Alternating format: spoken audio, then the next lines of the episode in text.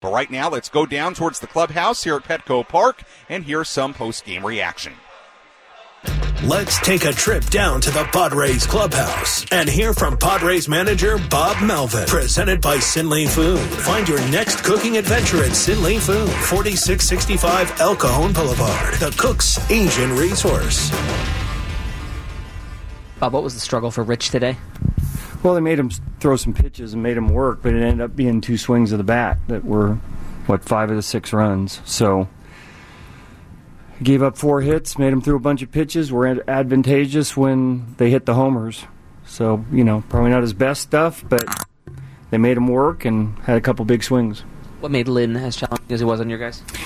Pitched a little different than we've seen in the past. You know, maybe a few more cutters and some change-ups. Uh, probably got a little advantageous strike zone on the outside corner, but you know used it well, and we just couldn't get anything going off him.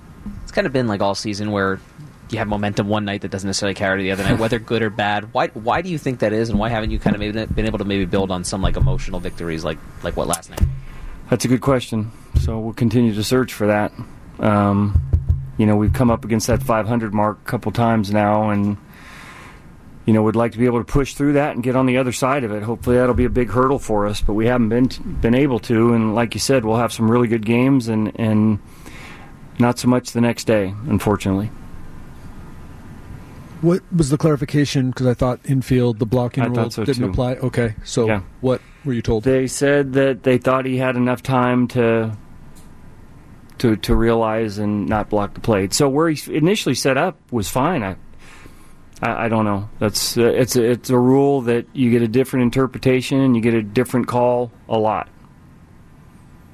Might Avila have worked himself into some more situations that are Well, look, he, he did a lot of great things today. He Kept us in a game, shut out a really good lineup, and you know kept for the most part our bull, bullpen out of the game. So, you know, whether it's more of that, he's certainly going to be down a few days um, after this one. But I, that's you know he's pitched some impressive games for us. Whether it was starting a game and, and going short, you know, three innings coming in. He, he's been really impressive for us. This is probably his best work in a time we needed him to get through some innings. So, uh, do, do we feel better about him in any particular instance? Probably so.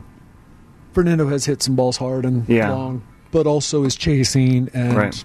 What do you see going on there? It's pretty frustrating for him right now because when he does hit it hard, it's right at somebody, and you know sometimes you just try to swing your way out of it. So it, it's it, obviously it hasn't been great for him. But if a couple of balls drop and a, and a you know a couple of them get over people's heads and uh, you know it's a little different different story for him. But I think right now he's trying to swing his way out of it, and every time he does square one up, he doesn't have much luck for it.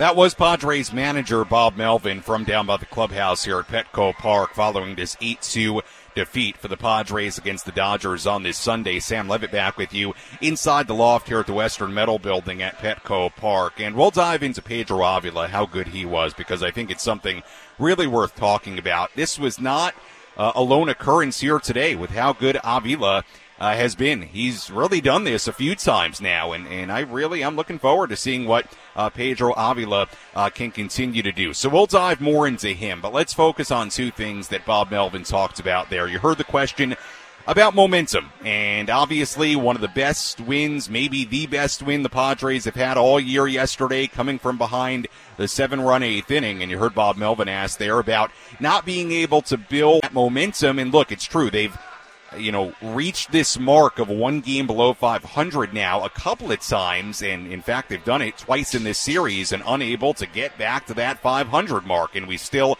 are looking at this date of May 11th, the last time they were at 500. So it still continues to be, for whatever reason, a, a ceiling for this team where they cannot get back to that 500 mark. And as we know, if they are going to make the postseason, they eventually will have to do that and get above it. We'll see if they can do that in the coming days.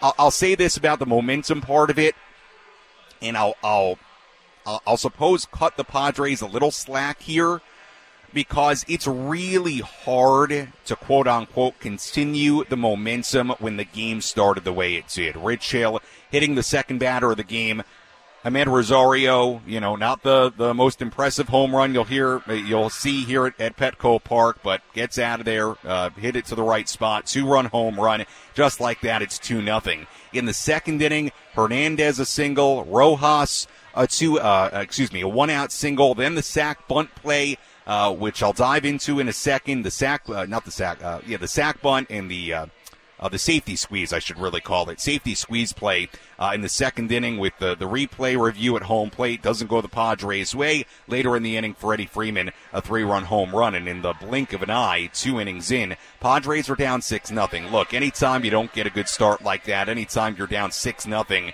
after two innings, after an inning and a half in this case, it's going to be very hard to win the game. And a lot of the momentum is taken away from the night before. I mean, the old saying is right momentum is as good as your next day's starting pitcher. Well, a lot of the air out of the balloon today, momentum wise, was taken out early on. You could kind of feel it between Rich Hill struggling, the home runs, and the replays. Now, let's get into uh, the replay at home plate because the way I understand the rule, you heard Bob Melvin talk about it there, is that with the infield drawn in, and there Ji-Man Choi was holding on the runner at first base, but he's playing by the time that pitch is thrown. I went and looked at it in front of the first base bag.